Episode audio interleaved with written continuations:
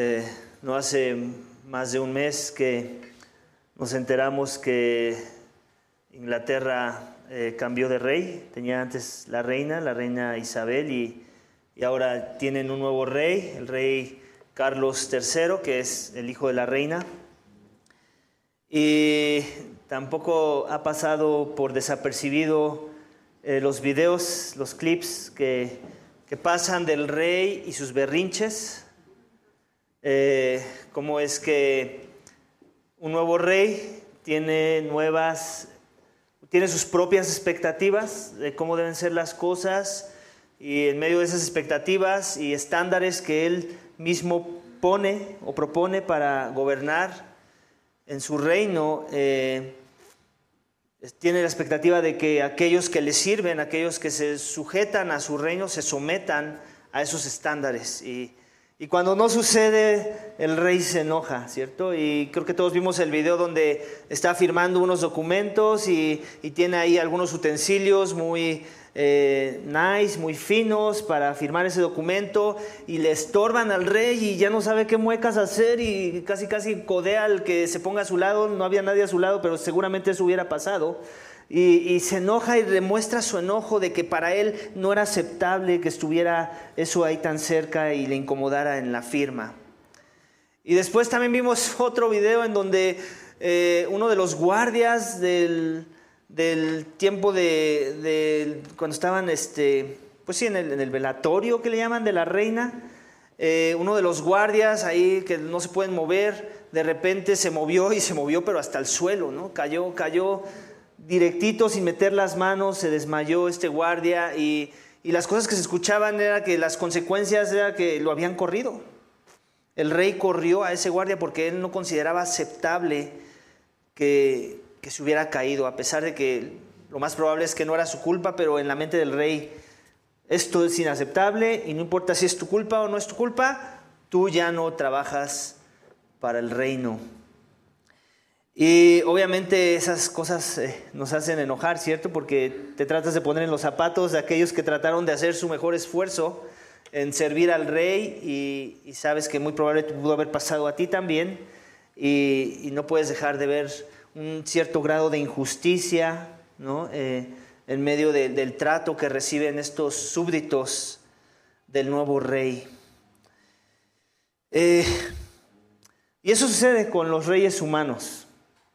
Son imperfectos y su justicia es imperfecta y sus reglas, no importa si son buenas o malas, el que no cumpla el estándar cae de su gracia, ¿cierto? y y se tiene que alejar de la presencia del rey. Bueno, en, el caso de nosotros conocemos que en la palabra de Dios Dios se presenta como un rey, el rey de reyes y señor de señores, no como cualquier rey, sino un rey perfecto, un rey santo, y que quiere que aquellos que le sirvan, le sirvan en santidad. La semana pasada vimos que, que, que el rey del Dios santo quiere que le sirvamos a su manera. Y en esta semana vamos a ver que su manera es que Él quiere que le sirvamos en santidad. ¿Por qué? Porque Él es un rey santo. Quiere que ese servicio refleje el carácter y la esencia misma de lo que Él es y representa. Y por lo mismo, y, porque Él sabe que nosotros no somos santos por naturaleza, entonces Él establece su estándar y sus reglas, así como sucedió con el rey eh, Carlos III de Inglaterra, él tiene sus reglas y sus reglas no son injustas. De hecho, en realidad no las da para, poder, para que podamos entrar a su presencia, para que no nos corra como le sucedió a los empleados del rey de Inglaterra.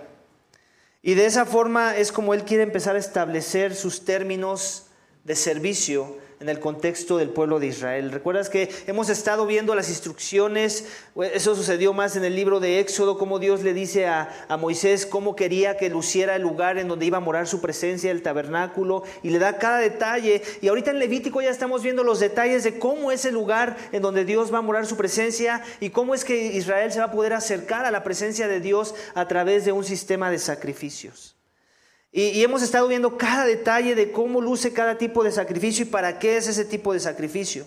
Pero ahora estamos en un punto, en capítulo 8, en donde vamos a ver la ordenación de aquellos que van a manejar este sistema de sacrificios, que lo van a administrar y que van a ayudar a Israel a que las cosas se hagan conforme a la voluntad del rey, que se hagan según el estándar de santidad del rey. Porque el rey, si algo quiere transmitir a través de este sistema de sacrificios, no es que le encanta que coman barbacoa,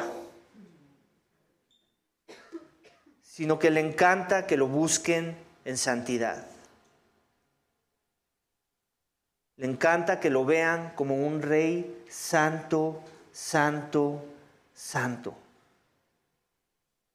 Eso se tiene que llevar Israel de toda esta dinámica de sistemas y de diferentes tipos de ofrendas de sacrificio. En el capítulo 8 veremos la ordenación de aquellos que van a ejecutar esas ofrendas. En este caso, aquellos que son de la tribu de Leví, los hijos de Aarón, que van a ser los sacerdotes que van a administrar el templo. Capítulo 9, la siguiente semana vamos a ver la inauguración del servicio. Ahorita es la ordenación y después la inauguración de cómo van a servir, cómo va a lucir la primera vez que ellos van a funcionar como sacerdotes. En capítulo 10 también veremos cómo es que la contaminación de su servicio, cómo va a lucir si ellos no obedecen el estándar del rey, de cómo Él quiere que le sirvan a su manera y en santidad.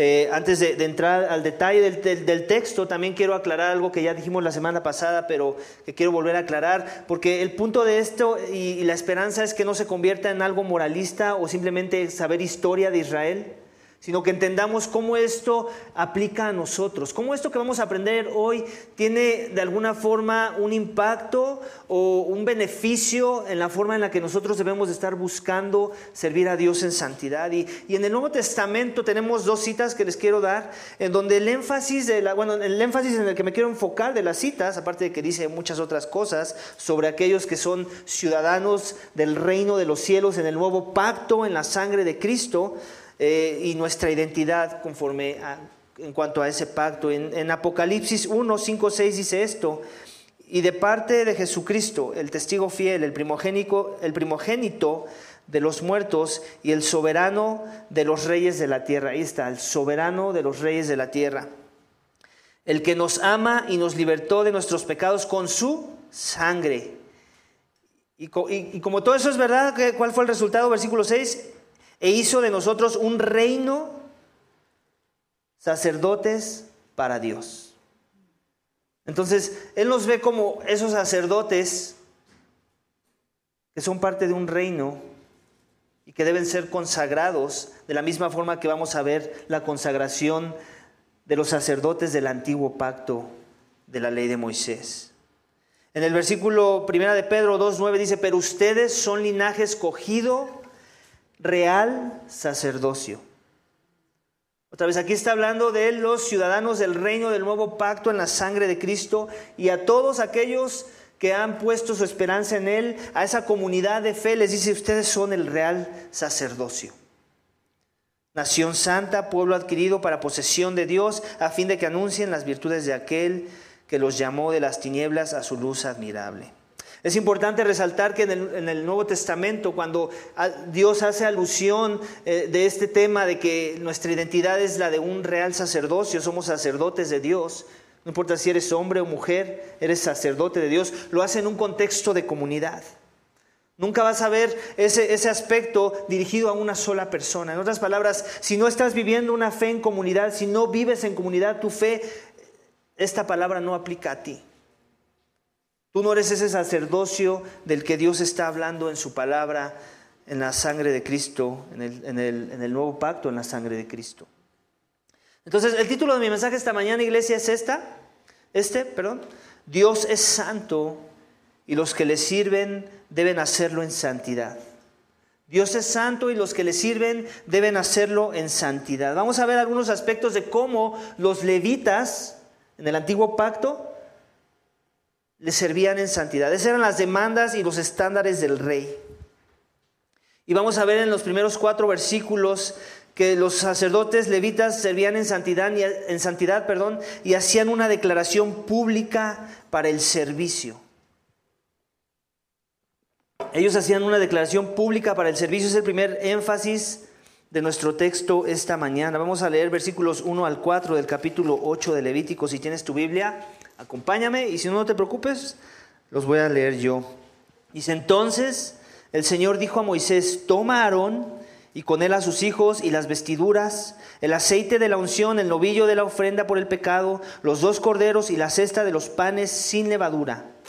Y reúne a toda la congregación en la entrada de la tienda de reunión Moisés hizo tal como el Señor le ordenó, y cuando la congregación se había reunido a la entrada de la, de la tienda de, de reunión, Moisés dijo. Entonces, ¿qué estamos viendo? Que Dios le dice, tráete todo esto que tú vas a necesitar para lo que te voy a pedir en un momento. Y le está diciendo, ¿a dónde lo tienes que traer? ¿A dónde tienes que traer a los sacerdotes junto con todos estos eh, animales y utensilios? Los panes, la cesta de los panes a la tienda de reunión. ¿Y qué es lo que estamos viendo? Que, de alguna forma todavía ni siquiera están adentro del lugar y ya está haciendo una declaración pública, porque no nada más eran los sacerdotes, dice, dice, dijo Moisés, toma Aarón con sus hijos, dice en el versículo 3, reúne a toda la congregación a la entrada de la tienda de reunión. Entonces, no nada más los sacerdotes, era toda la congregación. Todo Israel era testigo de ese momento de, ese, de esa eh, ordenación que estaba a punto de suceder. Entonces, básicamente es lo que estamos viendo. Hacían, estaban de alguna forma estos que iban a ser consagrados al servicio, al templo, estaban haciendo de alguna forma una declaración pública para ese servicio. En otras palabras, estaban, tenían testigos a su alrededor. Dios quería que, hubiera testigos de, de esa iniciación. ¿Por qué? Porque él quería que los estándares estuvieran presentes. Y, no confiaba en que los pocos, en este caso los levitas, que eran los menos, iban a ser suficientes como para mantener el estándar. Él quería que los testigos, las demás tribus de Israel, estuvieran presentes y pudieran saber de cuál es ese estándar, cómo luce la consagración para alguien que va a servir en el templo. Y de la misma forma en, nuestro contexto ahora, iglesia, Dios no ha bajado el estándar. Si, algo ha sucedido y podemos decir que algo ha pasado y ha cambiado, es que lejos de haberlo bajado, ha subido el estándar. Lo ha subido a un nivel que solamente podemos cumplirlo si Dios está obrando a través de los corazones de los que le buscan. Él quiere que haya testigos en medio de este estándar. Él quiere que no nada más mi servicio sea personal, ¿no? Muchas veces nos queremos manejar así. No, yo, yo, Dios sabe cuál es mi relación y Dios sabe que yo le sirvo y Dios sabe que, que yo todo lo hago para Él. ¿Ok? Qué bueno. La pregunta es si los que te rodean lo saben. La, pregunta es si, si eso que tú declaras con tu mente o aún con tus palabras podríamos decir que es una declaración pública de, tu servicio a Dios. Y la única forma en la que eso va a ser verdad es si vives tu servicio en un contexto de comunidad, en donde otros te pueden retroalimentar de cómo luce tu servicio que dices hacer como para Dios. Y si eso no es parte de tu cultura de servir a Dios, pues no estás entendiendo de alguna manera el principio que encontramos aquí en el pasaje donde Dios quiere que tengamos testigos en medio de nuestro servicio. Y no quiere que nos incomodemos cuando esos testigos nos digan que algo de nuestro servicio hacia Dios no se alinea a la palabra misma, a lo que Dios ya reveló. Porque aquí, aquí no se trata de lo que, lo que los levíticos, los sacerdotes levitas decidan de las formas en las que ellos deben adorar a Dios. Se trata de lo que Dios ya instituyó, ya reveló y cómo ellos están sujetos al escrutinio de toda la comunidad. Por eso es que Dios los invita a todos. Dios no quiere que nadie quede fuera, que sea parte de la congregación del pueblo de Dios en el proceso de evaluación de si las cosas están haciendo bien o no. Y eso sigue aplicando hasta nuestros días, iglesia. Y es por eso que creemos en la membresía de la iglesia es por eso que creemos que una mejor forma de que eso se lleve de manera ordenada es si nos comprometemos a este contexto de comunión y de pacto de los unos con los otros, para entonces poder tener ese permiso de hablar verdad los unos a los otros y corregirnos los unos a los otros cuando algo no está funcionando conforme Dios lo instituyó. Amén. Entonces, ellos vemos que su servicio era en santidad. ¿Por qué? Porque hacían una declaración pública para el servicio. Esto no era secreto, no es, no es que ellos tenían una revelación que los demás tribus de Israel no podían conocer, no. Ellos tenían que rendir cuentas a todas las demás tribus. Sí, tenían un llamado especial en el sentido de que solo ellos podían ofrecer sacrificio, pero eso no los hacía más que las demás tribus. Amén. Vamos al siguiente eh, subénfasis de cómo los sacerdotes levitas servían en santidad, iglesia. Y vemos que en versículos 5 y 9 que ellos se comprometían a su posición de servicio. Había un compromiso, había un nivel de compromiso. Versículos 5 al 9, acompáñame a leerlos juntos nuevamente. Moisés le dijo a la congregación, esto es lo que el Señor ha ordenado hacer. Entonces Moisés hizo que Aarón y sus hijos se acercaran y los lavó con agua. Puso sobre él la túnica, lo ciñó con el cinturón y lo vistió con el manto. Luego le puso el efod y lo ciñó con el cinto tejido del efod, con el cual se lo ató. Después le puso el pectoral, y dentro del pectoral puso el urim y el turim. Puso también la tiara sobre su cabeza, y sobre la tiara al frente puso la lámina de oro, la diadema santa, tal como el Señor había ordenado a Moisés. Todos estamos familiarizados con los uniformes, ¿cierto? Y, si algo transmite un uniforme, muchas de las veces no siempre sucede, pero el escenario ideal es este, que, que ese uniforme que viste una persona transmite el compromiso con su labor, ¿cierto? Si tú ves a un doctor por la calle, ¿qué es lo que ves? ¿Cómo viene vestido el doctor? Una bata blanca, ¿cierto?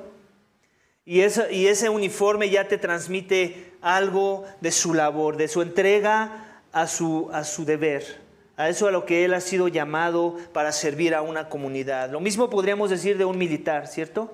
Cuando tú lo ves con su uniforme, ya te transmite cuál es su labor, cuál es su compromiso con la sociedad, con el servicio a aquellos que son parte de la ciudadanía de la cual él también es parte y aun cuando ves sus condecoraciones, todavía te transmite más, ¿no? Te, puedes imaginar el, nivel de compromiso cuando, cuando ese traje, ese saco está lleno de, estampillas por todos lados, ¿cierto? Y, sabes que cada una de ellas representa el esfuerzo y, y los méritos que él ha obtenido por el servicio en la milicia.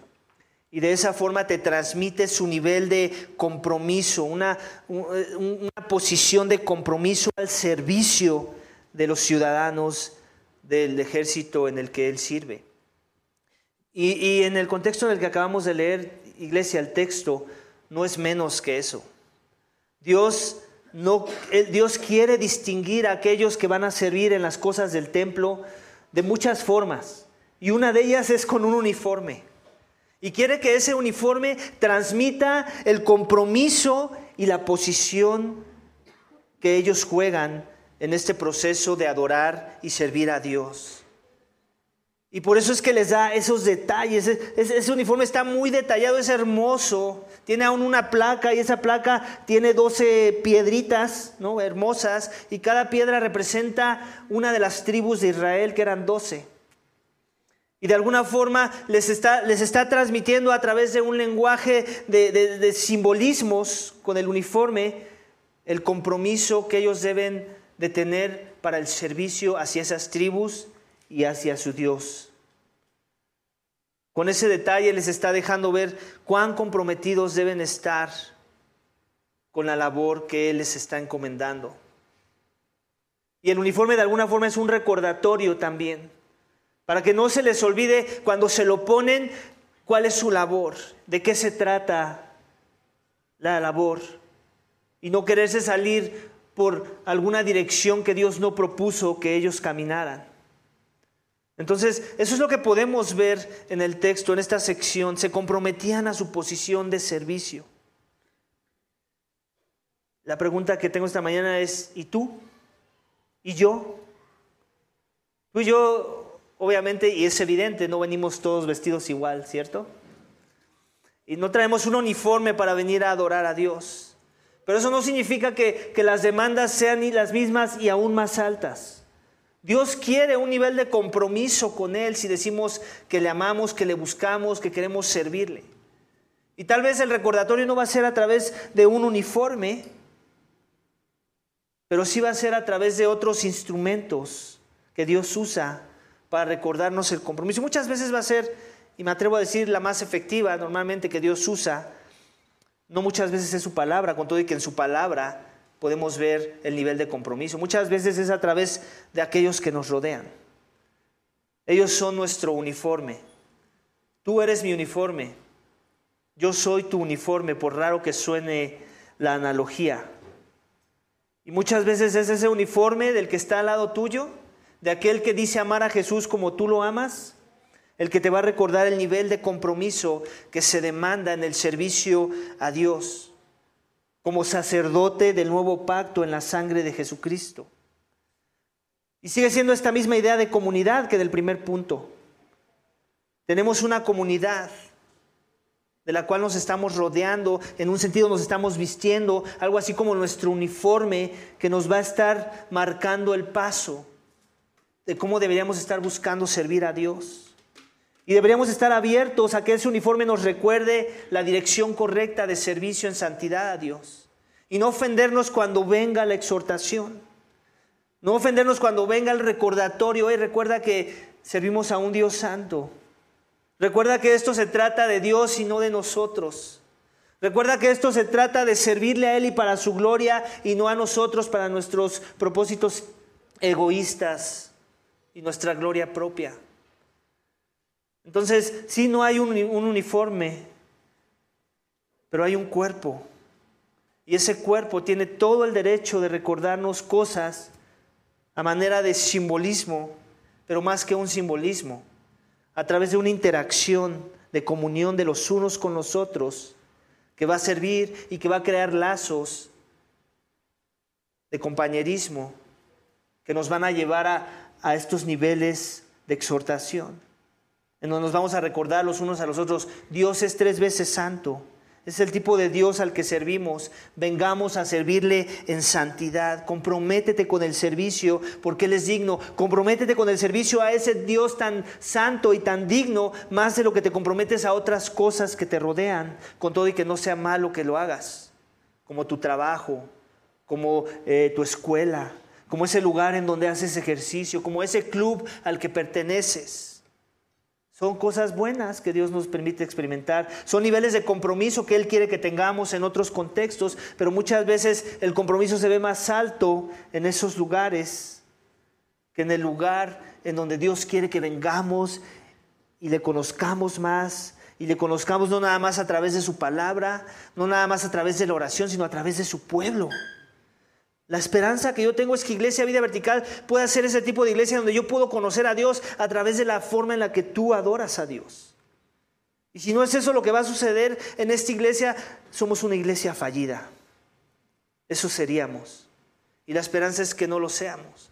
La esperanza es que el Espíritu Santo de Dios que mora en nosotros esté obrando lo suficiente como para que la santidad de Dios se pueda ver reflejada en el carácter y en la forma en la que vivimos el Evangelio.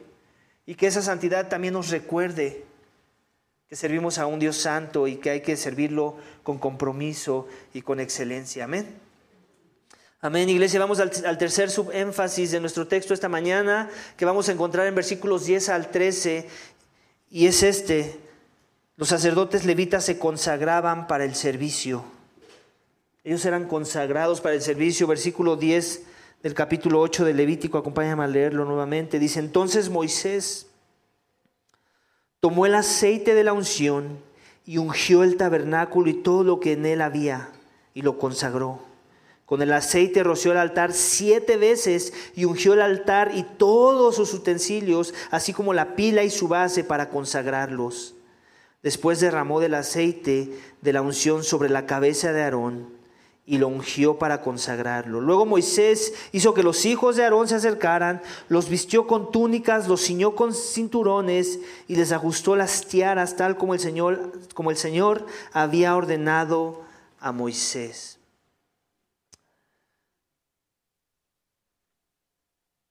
Se consagraban para el servicio. Ese es el tercer énfasis de nuestro texto esta mañana. Se consagraban para el servicio.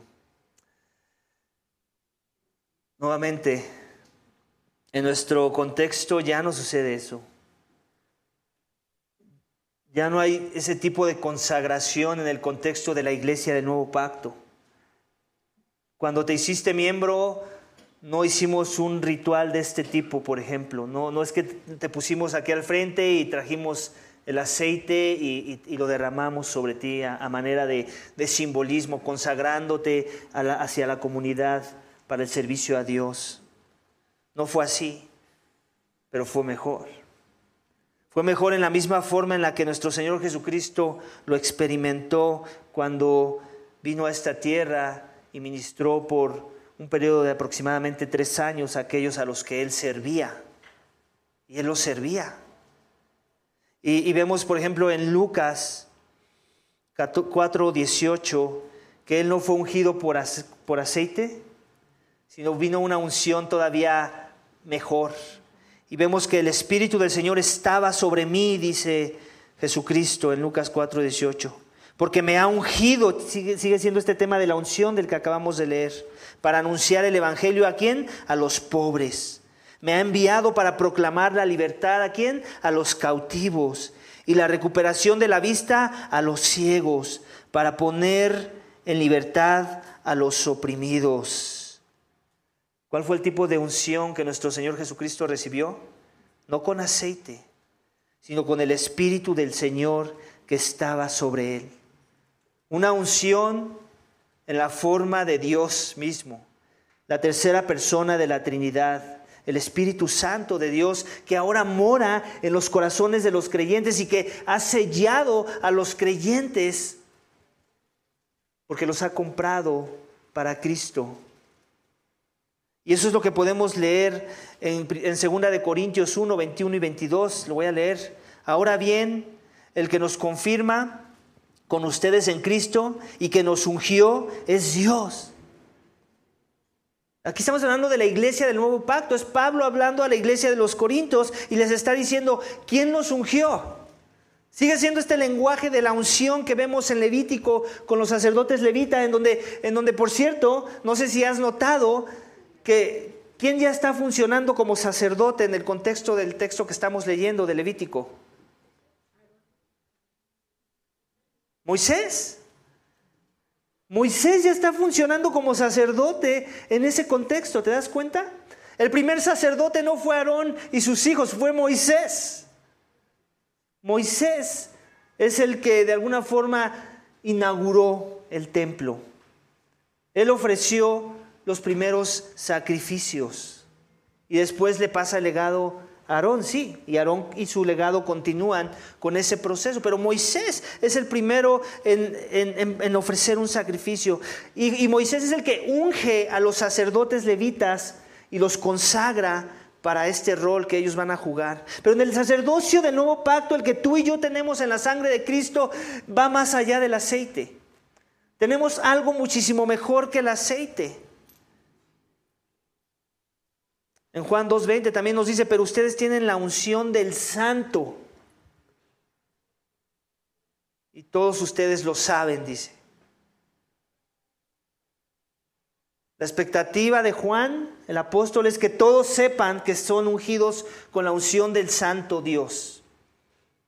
Ese espíritu de poder que llegó a los corazones de aquellos que entendieron que necesitaban un redentor que estaban muertos en sus delitos y pecados y que necesitaban la reconciliación con Dios, que necesitaban un amparo y que no eran sus fuerzas, que no era por sus obras, sino era por gracia, por medio de la fe, y que necesitaban humillarse ante un Dios santo, santo, santo, que no va a pasar por alto la injusticia y todos nosotros somos injustos según la palabra de Dios. De forma que necesitábamos un sacrificio perfecto de la misma forma que Israel lo necesitaba, pero año con año. Ya hemos hablado de cómo esos sacrificios eran la sombra de un mejor sacrificio en la persona de Jesús. Un sacrificio no de animales, sino de una persona. Y no de cualquier persona, del Dios hombre. De aquel que siendo en forma de Dios se hizo carne y vivió la vida perfecta que tú y yo no pudimos vivir. Y pagó el castigo que tú y yo merecíamos. Que recibió la ira santa de un Padre airado en contra del pecado de los pecadores. Y que cuando recibimos ese regalo, ese tipo de salvación, ese tipo de perdón a través de los méritos de su Hijo, entonces Dios nos dice, eres perdonado. Y no solamente eres perdonado, eres acepto a un nuevo reino, un reino de sacerdotes, un reino de aquellos que van a ser consagrados y que van a ser ungidos con poder y no cualquier poder de aceititos, no, no, no cualquier aceite aromático, es un poder de lo alto. A través de, un espíritu que es santo y que va a, va a comenzar a producir santidad en los corazones de aquellos que se arrepienten y confiesan a Jesús como su única esperanza para la reconciliación. Amén. La unción es un símbolo, un símbolo, perdón, que transmite a Dios bendiciéndonos con posición y poder. Dios ya nos dio una mejor unción que el sacerdocio levítico. Ya nos dio una mejor posición. Hijos de Dios. Es lo que dice Juan en su carta. Que Dios nos ha llamado hijos suyos. Y nos ha dado un mejor poder para poder obedecerle con una motivación centrada en la gloria de Dios y no de manera religiosa. Nos ha dado al Santo Espíritu que produce santidad en los corazones de aquellos que se rinden a Jesús. Amén. En la unción Dios nos consagra para el servicio a su persona, iglesia. Los sacerdotes levitas se consagraban para el servicio y tú y yo nos estamos consagrando. ¿En verdad creemos en el poder de esa unción que hemos recibido? ¿En verdad creemos que es posible que ese pecado que nos domina, ese pecado que volvemos a cometer, esa inclinación a la maldad, puede ser vencida? Porque la, unción de la cual hemos sido dotados es mil veces mejor. Porque el sacrificio es, lo supera todo. Porque es eterno. Porque tuvimos una mejor redención, una mejor reconciliación a través de un mejor sacrificio. ¿Creemos eso en verdad? Que el Espíritu Santo mora ahorita entre nosotros y que en verdad nos llama a, ver el pecado sucio como es. Nos trae convicción de pecado, justicia y juicio. ¿Ha sucedido eso contigo últimamente? Puedes ver al Espíritu obrando en ti de tal forma que tu pecado ya no es tan deleitable como antes porque, porque el Espíritu te dice, no, eso no. Eso es sucio. Para eso no te ungió Dios. Tú eres un pueblo santo, consagrado para Dios. ¿Has sentido últimamente al Espíritu Santo, ese que llegó con poder para salvación, sigue obrando en ti para santificación? Iglesia, la, la fe cristiana no es un juego. En verdad Dios nos ha llamado a santidad. Por eso nos llama real sacerdocio, linaje escogido. Él quiere que vivamos la santidad. Él quiere que vivamos la santidad. No nada más aquí adentro de estas cuatro paredes.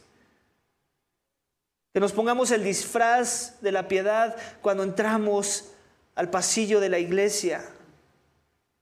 Eso es muy fácil hacer y es muy engañoso. Él quiere que la vivamos en cada contexto, iglesia. Él quiere que la vivamos en la forma en la que manejamos nuestras finanzas, en la forma en la que educamos a nuestros hijos, en la forma en que obedecemos a nuestros jefes en el trabajo, en la forma en la que tratamos con respeto a, aquellos a los que les compramos un producto, en la forma en la que tratamos a, a nuestras autoridades, aún a los policías corruptos de allá afuera. Él quiere santidad en su pueblo, quiere consagración y no quiere dejarnos en nuestras fuerzas. Por eso nos ungió con un mejor poder, el Espíritu Santo de Dios que mora en los corazones de aquellos que se humillan. Si eso no es suficiente para que vivas una vida en santidad, no hay nada más que hacer. Amén. Vamos al, siguiente énfasis, iglesia, o subénfasis del texto, versículos 14 al 17 y 18 al 21, que son dos secciones, pero básicamente están tratando el mismo tema. Vamos a leerlo juntos, versículo 14. Entonces trajo el novillo de la ofrenda por el pecado y Aarón y sus hijos pusieron sus manos sobre la cabeza del novillo de la ofrenda por el pecado. Después Moisés lo degolló y tomó la sangre y con su dedo puso parte de ella en los cuernos del altar por todos lados y purificó el altar. Luego derramó el resto de la sangre al pie del altar y lo consagró para hacer expiación por él. Tomó también toda la grasa que había en las entrañas y el lóbulo del hígado y los dos riñones con su grasa, y Moisés los quemó sobre el altar. Pero el novillo con su piel, su carne y su estiércol lo quemó en el fuego fuera del campamento, tal como el Señor había mandado a Moisés. Entonces presentó el carnero del holocausto y Aarón y sus hijos pusieron sus manos sobre la cabeza del carnero y Moisés lo degolló y roció la sangre sobre el altar y por todos lados cuando, cuando había cortado el carnero en pedazos, Moisés quemó la cabeza los pedazos y el cebo. Después de lavar las entrañas y las patas con agua, Moisés quemó todo el carnero sobre el altar. Fue holocausto de aroma agradable, fue ofrenda encendida para el Señor, tal como el Señor había ordenado a Moisés. Siguiente subénfasis que vemos del texto, iglesia, es que los sacerdotes levitas se purificaban para el servicio. Ellos se purificaban para el servicio. No era suficiente el uniforme que les recordara la santidad. No, no era suficiente que, tuvieran que rendir cuentas a la congregación. No era suficiente que, Moisés con autoridad en un simbolismo de, darles, de otorgarles poder, les ungiera con aceite. Ellos tenían, iglesia, que purificarse para el servicio, servicio constantemente y qué mejor que hacerlo la primera vez y hacerlo bien. Ese iba a ser un patrón que ellos tenían que seguir todo el tiempo que durara su ministerio dentro del templo. La purificación misma. La hermosura de vivir en el Evangelio del Nuevo Pacto es que no tenemos que hacer eso ahora. Ya no necesitamos más de sacrificios, ¿cierto? Ya no necesitamos que traer más animales o becerros o carneros, nada tenemos un mejor sacrificio a través de los méritos del Hijo mismo. Eso es lo que nos dice Hebreos 4:15, alguien que fue sin pecado, que nunca necesitó este proceso de purificación, porque nunca pecó. Dice, porque no tenemos un sumo sacerdote que no pueda compadecerse de nuestras flaquezas, sino uno que ha sido tentado en todo, como nosotros, pero sin pecado. Eso es lo que es Cristo en nuestro contexto ahora. Cristo es el sacerdote perfecto que no necesita pasar por procesos rituales de purificación. ¿Te, has puesto a pensar, alguna vez te has puesto a pensar lo fascinante que debió haber sido en el contexto de Cristo y su familia en la tierra, sus hermanos, su madre, su papá, y cómo, cómo, todos ellos se preparaban para ofrecer sus sacrificios, los diferentes sacrificios que vemos y hemos visto en el libro de Levítico, y Jesús siempre haciéndose para atrás, nunca buscando ese animal, nunca, nunca siguiendo los procesos. ¿Te puedes imaginar el shock? Ahora, ahora te puedes empezar a imaginar un poco el por qué sus hermanos no creían en él en un inicio. Me imagino que lo veían tan arrogante. Al mismo tiempo no tenían ninguna acusación como para decirle, tú necesitas un sacrificio. Tú necesitas ofrecer un animal así como nosotros. Jesucristo nunca pecó. Y te puedes imaginar ser hermano de Jesucristo y, tú bien afanado a ver cuál iba a ser el mejor eh, pichón o, cordero o lo que sea que les alcanzaba a comprar. Y Jesucristo siempre viéndolos. ¿Por qué? Porque Él era perfecto. Él vino a cumplir la ley por ti y por mí. Él es el sacerdote que necesitábamos, porque últimamente si algo nos muestra el libro de Revítico es esto, que los sacerdotes que necesitaban, un sacerdote. Esa es la función de Moisés en el texto. Ellos mismos necesitaban un sacerdote y después era Aarón el que tenía que ofrecer los sacrificios que trajera Moisés año con año. Nada más se cambiaron los papeles.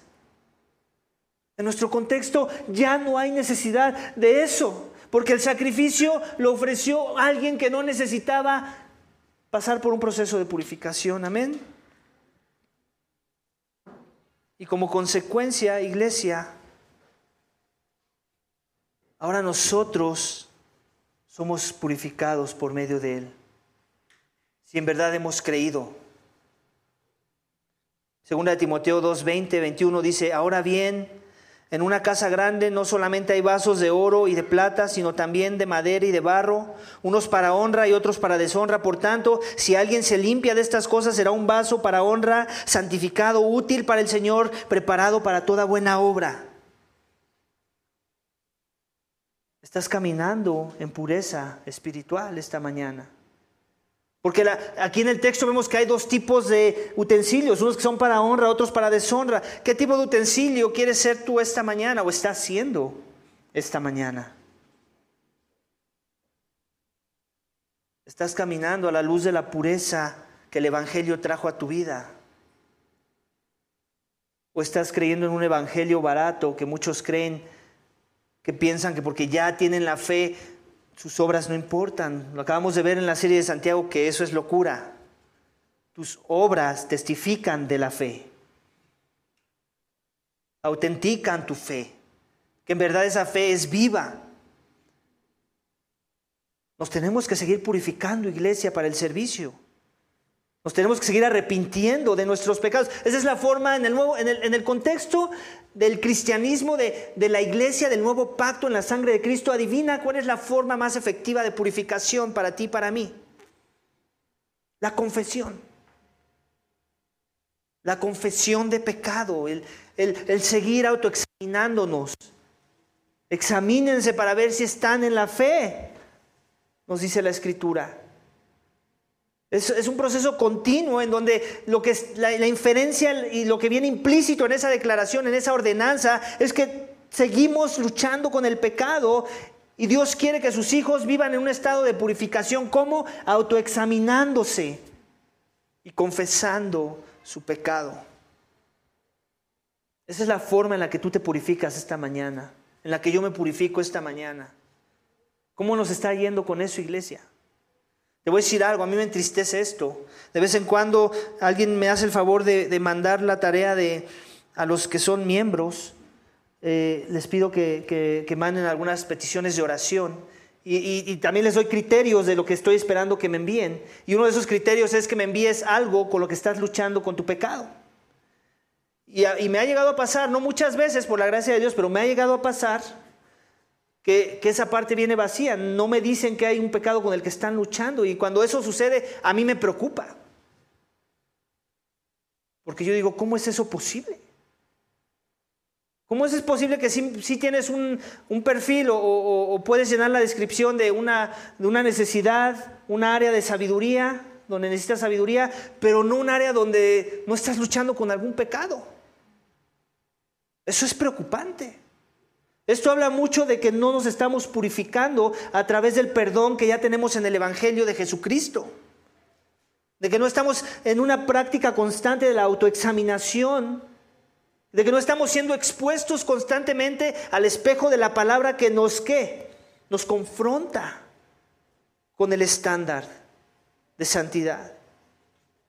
Iglesia, una iglesia sana no es una iglesia perfecta, es cierto. Pero una iglesia sana es una iglesia que tiene la doctrina del pecado bien grabada en los corazones de los hijos de Dios. Bien grabada. Donde la lucha con el pecado es constante porque nuestra comunión con Dios es constante. Y porque la comunión con ese Dios que tenemos es un Dios santo, santo, santo, que sigue airado en contra del pecado. Dios no ha bajado el estándar de odio en contra del pecado. que ya lo ha removido por la gracia y por los méritos de Cristo, es diferente. Pero el trato sigue siendo de purificación.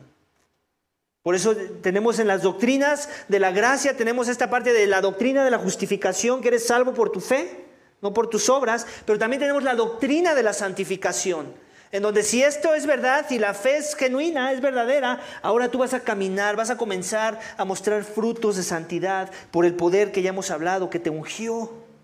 Y si eso no está sucediendo, si el pecado no es algo que tienes presente, más presente que tus deudas, más presente que tus problemas, más presente que, que lavar la ropa, entonces algo está mal en tu corazón o en mi corazón.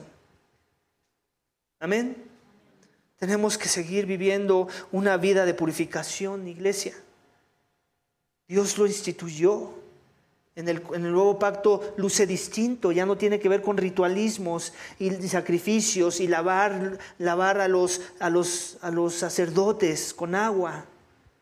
Cristo ya nos lavó con una mejor agua, ya derramó una mejor sangre y la esperanza es que nuestra purificación sea más intencional con el corazón.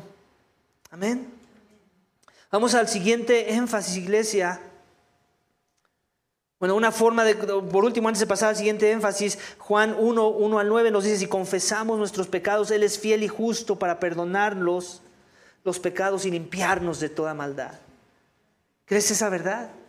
Si tú confiesas tu pecado, no nada más con Dios, también para con los hombres, Oye, estoy luchando con ese pecado, ora por mí. Ayúdame, manténme en un estado de rendición de cuentas. Confío en que no me vas a juzgar, sino que me vas a amar y me vas a cuidar de que yo ya no caiga en este patrón pecaminoso. Para eso son los grupos de hombres. No pienses que nada más queremos llenar eh, horarios y queremos aprovechar las instalaciones y por eso nos reunimos. No, va más allá que eso. Para rendirnos cuentas, para conocernos más, para conocer nuestras luchas y para no quedarnos callados. Ahorita los hombres estamos viendo un libro que se llama Callados. ¿Por qué? Porque esa es nuestra inclinación. Y la esperanza es que Dios use ese libro para que seamos más abiertos, más vulnerables y para que, para que vivamos estas dinámicas de confesar nuestros pecados que nos dice Juan en su carta. Amén. Vamos al siguiente énfasis. Dice eh, versículos 20 al 22 que demostraban, los sacerdotes levitas demostraban dedicación al servicio. No nada más compromiso, hay un, hay una forma, hay un sentido en el que el compromiso ya está bien, pero queremos algo más que el compromiso. Queremos una dedicación y es lo que vamos a ver en el texto, versículos 22 al 30. Acompáñame a leerlos juntos. Dice, luego presentó el segundo carnero, el carnero de la consagración, y Aarón y sus hijos pusieron sus manos sobre la cabeza del carnero. Moisés los degolló y tomó de la sangre y lo puso en el lóbulo de la oreja derecha de Aarón, en el pulgar de su mano derecha y en el pulgar de su pie derecho. Hizo también que se acercaran los hijos de Aarón, y Moisés puso la sangre del lóbulo de la oreja derecha de la oreja derecha de ellos y el pulgar de su mano derecha y el pulgar de su pie derecho. Entonces Moisés roció el resto de la sangre sobre el altar y por todos los lados. Después tomó la grasa y la cola gorda y toda la grasa que estaba en las entrañas, el óvulo del hígado, los dos riñones con su grasa y la pierna derecha. Y de la cesta de los panes sin levadura que estaba delante del Señor, tomó una torta sin levadura, una torta de pan mezclada con aceite y un hojaldre y, lo, y los puso sobre las porciones de grasa y sobre las piernas derecha. Entonces lo puso todo en las manos de Aarón y en las manos de sus hijos y los presentó como una ofrenda mecida delante del Señor. Después Moisés tomó todo esto de las manos de ellos y lo quemó en el altar con el holocausto. Fue una ofrenda de, consagración como aroma agradable, ofrenda encendida para el Señor. Moisés tomó también el pecho y lo presentó como ofrenda mecida delante del Señor. Era la porción del carnero de la consagración que pertenecía a Moisés, tal como el Señor lo había ordenado. Moisés tomó del aceite de la unción y de la sangre que estaba sobre el altar y roció a Aarón y sus vestidos y a sus hijos y las vestiduras de sus hijos y consagró a Aarón y a sus hijos a sus vestiduras y a sus hijos y las vestiduras con él.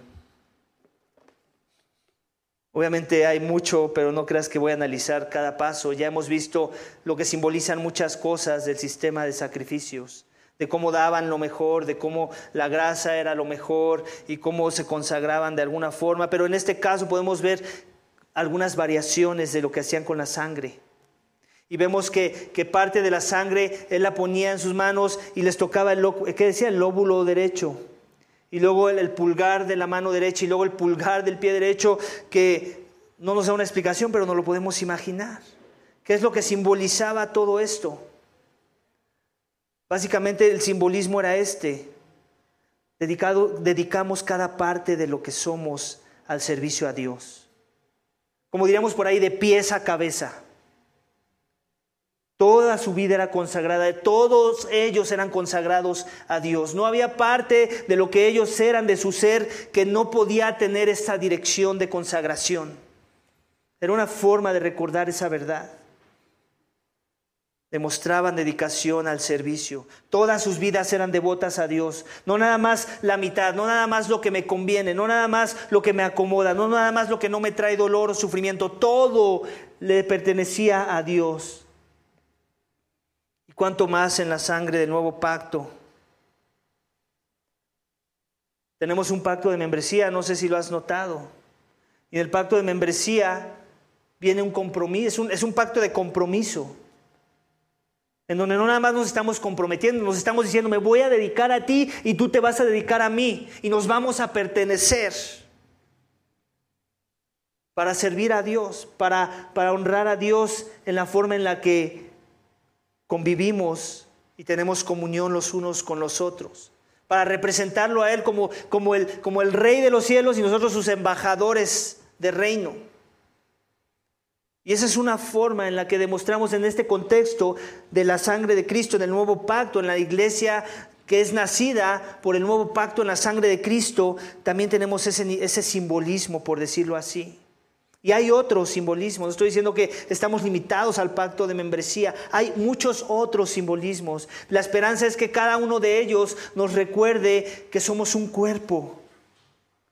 Pablo usa esa analogía, esa ilustración de un cuerpo. Cuando tomamos la cena del Señor, nos estamos recordando, fuiste comprado a precio de sangre, yo fui comprado a precio de sangre. Tú ya no te perteneces, le perteneces a uno que es un soberano y que es bueno y que te ama y que te quiere usar para su gloria. Tú no eras calificado, yo no era calificado, ahora somos calificados por los méritos de esa sangre que fue derramada. Ahora nuestras vidas deben servir el propósito de ser dedicados al servicio de esa consagración, devotos en su totalidad. ¿Y tú, iglesia? ¿Eres consagrado? ¿Eres dedicado a ese nivel? Toda tu vida en verdad hay una consistencia y le pertenece a Dios. ¿Eres íntegro en esa verdad? Dices que Cristo es tu redentor, es tu Señor, te compró a precio de sangre. ¿Cómo es tu vida en dedicación a las cosas de Dios? ¿Eres todo tú de Dios o, eres el 90% de Dios y hay un 10% que dejas para el pecado, para, para alimentar la carne? ¿Cómo es tu vida con respecto a esta verdad. Ellos eran consagrados de pies a cabeza, eran dedicados a ese nivel. El simbolismo les recordaba esa verdad. ¿Cómo eres tú esta mañana? ¿Cómo soy yo? ¿Estamos viviendo esa dedicación en un mejor pacto? En, Gálatas 5:13 dice, porque ustedes hermanos a libertad fueron llamados. Y muchas veces queremos torcer la libertad. No, es, es mucho, es esclavizante estar en la iglesia, yo quiero mi libertad. De eso habla Gálatas, de una mejor libertad de la que tú puedas proponer. A libertad fueron llamados, solo que no usen la libertad como pretexto para la carne. ¿Te das cuenta? ¿Te dedicas a muchas cosas esta mañana? ¿Es esa dedicación honrosa y gloriosa a Dios? ¿Tiene ¿Tiene un fin de aportar a las cosas del reino? ¿O más bien lo que aporta es a un reino que no es el reino celestial, sino tu propio reino? Con eso no estoy diciendo todos los días pasémonos a la iglesia. Eh, yo estoy en contra de esa filosofía de hacer iglesia, por cierto. Hay iglesias que tienen servicio el martes y luego el viernes y luego el sábado y luego el domingo. No estamos hablando de eso, iglesia. Estamos hablando de que todo lo que hagamos, comamos, bebamos, lo hagamos para gloria de Dios, lo dediquemos a Dios, tenga un, sentir centrado en la, en la, gloria de Dios, en el Evangelio mismo. Cómo esta decisión que yo voy a tomar va a aportar el Evangelio, cómo este trabajo que yo voy a tomar en verdad va, a demostrar mi, mi, devoción, mi dedicación al Evangelio, cómo este trabajo me va a quitar el tiempo que ya no me voy a poder comprometer a las cosas del reino, ya no voy a poder ser ministrado por la congregación, ya no voy a poder rendir cuentas, ya no voy a poder confesar. Todo esto que hemos visto, iglesia. De eso estamos hablando. Sí, fuimos llamados a la libertad, pero a la libertad del Evangelio. No se te olvide. El Evangelio sigue siendo central en medio de esa libertad. Y si no estamos siendo conformados a la imagen de Cristo, no es esa la libertad para la que Cristo nos compró. Amén. Y por último, iglesia, los sacerdotes levíticos gozaban de la comunión con Dios ante el servicio. Versículos 31 al 36. Entonces Moisés dijo a Aarón y a sus hijos, cuezan la carne a la entrada de la tienda de reunión y cómanla allí junto con el pan que está en la cesta de la ofrenda de consagración, tal como lo he ordenado, diciendo, Aarón y sus hijos lo comerán. El resto de la carne y del pan ustedes lo quemarán en el fuego y no saldrán de la entrada de la, de la tienda de reunión por siete días hasta que, hasta que termine el tiempo de su consagración, porque por siete días serán consagrados. El Señor ha mandado hacer tal cosa que ha, mandado hacer tal como se ha hecho hoy para hacer expiación a favor de ustedes. Además, pertenecerán permanecerán a la entrada de la tienda de reunión día y noche por siete días y guardarán la ordenanza del Señor para que no mueran, porque así se me ha ordenado. Aarón y sus hijos hicieron todas las cosas que el Señor había ordenado por medio de Moisés. ¿Te das cuenta el veredicto final? ¿Qué pasaba si ellos no hacían eso? El rey, el rey de Inglaterra corrió a sus súbditos cuando no cumplieron el estándar. El rey de los cielos, en el contexto del antiguo pacto, mataba a los que no cumplían el estándar. Porque él era un Dios santo. En verdad lo era. Y quería dejarlo tan claro y tan firmado a ese nivel. Para que no mueran. Siete días. porque el número siete? Sabemos si hemos estudiado y si no estás familiarizado con, con, ese número, la Biblia muchas veces usa el número siete para transmitir la perfección y la, y la misma orden divina de Dios. Cuando Dios dice siete veces algo es Tienes que estar seguro que vino de Dios esa orden. Es, es, una forma en la que Moisés está transmitiendo eso. Esto no, es, esto no es mi maquinación, esto no es lo que yo estoy proponiendo, no es mi idea, es Dios. Tienen que estar ahí siete días. Solamente así se cumple el proceso de ordenación, les está diciendo. Pero no nada más es Dios severo, es Dios le está diciendo, tú no puedes continuar con este ministerio, tú no vas a poder perseverar en obedecer y servir en la forma en la que tienes que servir si no estás en comunión conmigo. Esos siete días servían para que ellos entendieran eso. Tenían que estar en comunión con Él y por eso es que les dice, pueden comer, pero tiene que ser ahí en la entrada, tiene que ser ahí en el templo, tiene que ser ahí considerando comunión con Dios. Si ustedes no están en ese, en ese, en ese perfil, si ustedes no están viviendo su, su labor en ese sentir, ustedes no van a servir para esto. Antes que, que hacer, ustedes tienen que ser. Y eso es algo que la iglesia de nuestros días ha olvidado. Todo el mundo llega y se quiere hacer miembro y una de las cosas que 90% de las veces veo en las aplicaciones de membresía es que yo quiero servir. Gracias, es algo de lo que Dios quiere ver en su palabra, pero no es el énfasis el por qué quiere estar aquí con nosotros. Primero queremos ver que seas. Queremos tu servicio. Queremos que, tengas comunión con Dios. Dependencia a Él. Queremos ver cómo vives la santidad. Y entonces sí queremos que sirvas en todas las capacidades Dios a las, que a las que Dios te llame. Porque va a ser ese servicio efectivo. Y así sea que vas a levantar solamente sillas para acomodarlas y que todos nos podamos sentar, ese servicio va a ser de gran bendición. Porque lo vas a hacer con la motivación correcta. Porque va a reflejar tu carácter. Porque vives en constante comunión con Dios. Y esa silla la levantas para gloria de Dios. Eso es, ese es el mejor servicio que tú puedes ofrecer a esta iglesia, que yo puedo ofrecer a esta iglesia. No se trata de hacer más, se trata de ser más. Amén. Iglesia, ellos gozaban de la comunión con Dios y, y, si eso no sucedía, la consecuencia era que morían. Si ellos se salían un día antes de los siete días que había establecido Moisés, morían. Ahora ya no sucede por la gracia de Dios. Que cuando no queremos vivir en comunión con Dios, pero servimos, no morimos, ¿verdad? No caemos muertos, no hemos caído muertos, creo yo. Pero eso no significa que porque eso ya no sucede, el estándar no es elevado y más elevado en el contexto del nuevo pacto, en la sangre de Cristo. Él quiere en verdad que seamos primeramente discípulos antes que servidores. En verdad lo quiere.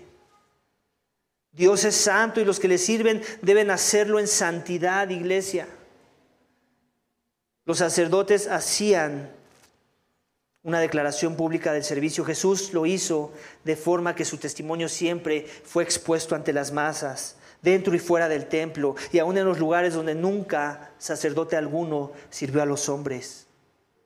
Se comprometían a su posición de servicio, el uniforme de los levitas hablaba de su compromiso y su posición al servicio. Jesús se vistió de hombre, se vistió de humildad para servir a los que le buscaban se consagraban para el servicio. Jesús fue ungido con poder de lo alto, con la unción del Espíritu Santo de Dios, para poder servir a su pueblo aún hasta la muerte y muerte de cruz.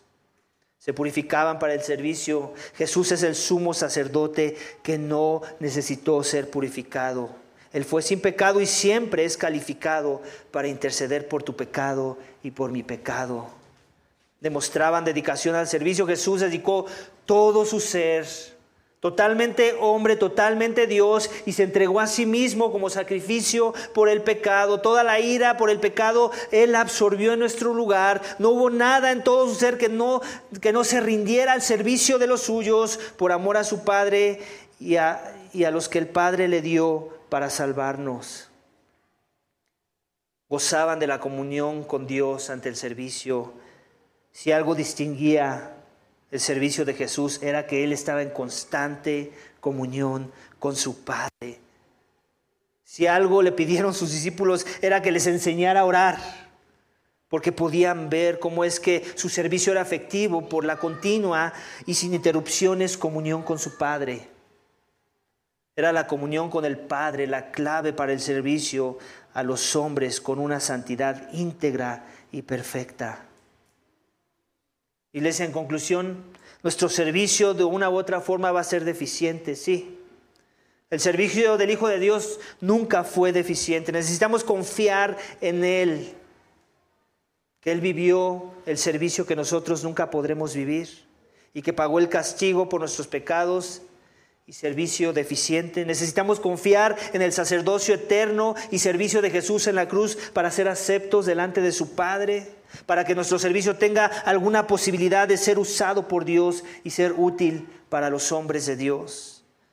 Vamos a orar, iglesia para que si eso no ha sucedido, entonces veas en el sacrificio de Jesús tu más grande necesidad. Y también oremos para que si por la gracia de Dios el servicio de Jesús al morir por tus pecados ya es una realidad, entonces tu servicio sea una presentación santa que revele que en verdad el Dios Santo pagó el precio por tu pecado y te trajo vida en su nombre. Amén. Padre, te damos gracias por tu palabra. Gracias, Señor, porque no solamente nos has revelado tu amor en mostrarnos que el que te sirva te debe servir a tu manera, sino que has sido a los detalles del tipo, de cómo luce esto de a tu manera, Señor, y tu manera es a la manera de ser santos, en santidad misma. Señor, perdónanos por todas esas veces que te hemos servido y que nos hemos manejado con un servicio, pero no centrado en tu gloria, no centrado en la santidad misma y en reflejar tu carácter, Señor Padre. Somos ciudadanos de un mejor reino, somos sacerdotes de un mejor pacto, Señor. Y tú no bajas el estándar, sino que lo elevas. Pero no nada más lo elevas como para traernos una opresión, sino nos lo elevas y nos das las herramientas, nos das los medios para poder vivir en santidad. Nos das tu palabra, nos das tu iglesia, nos das tu espíritu, Señor. Oh Padre, ayúdanos. Ayúdanos a tomar en serio el llamado si es que decimos ser tus discípulos, Señor. Un servicio en santidad, no un servicio mediocre centrado en el egoísmo humano, o en la gloria propia, Señor. Perdónanos cuando nuestro servicio ha sido defectuoso en esas formas y ayúdanos a vivir un mejor servicio. Ayúdanos a confesar nuestros pecados, a arrepentirnos de nuestros pecados, a purificarnos por medio de los medios de gracia que tú ya has dejado en tu palabra, para que entonces nuestro servicio sea íntegro. Sabemos que nunca va a ser para salvación, Señor, pero sí refleja la salvación de los que en verdad se humillaron delante de ti. Padre, gracias por tu palabra hoy. Gracias por recordarnos que los que te aman, que tú eres un Dios santo y los que te sirven deben de hacerlo en santidad. Te lo pedimos y te damos gracias en el nombre de tu Hijo amado Cristo Jesús. Amén.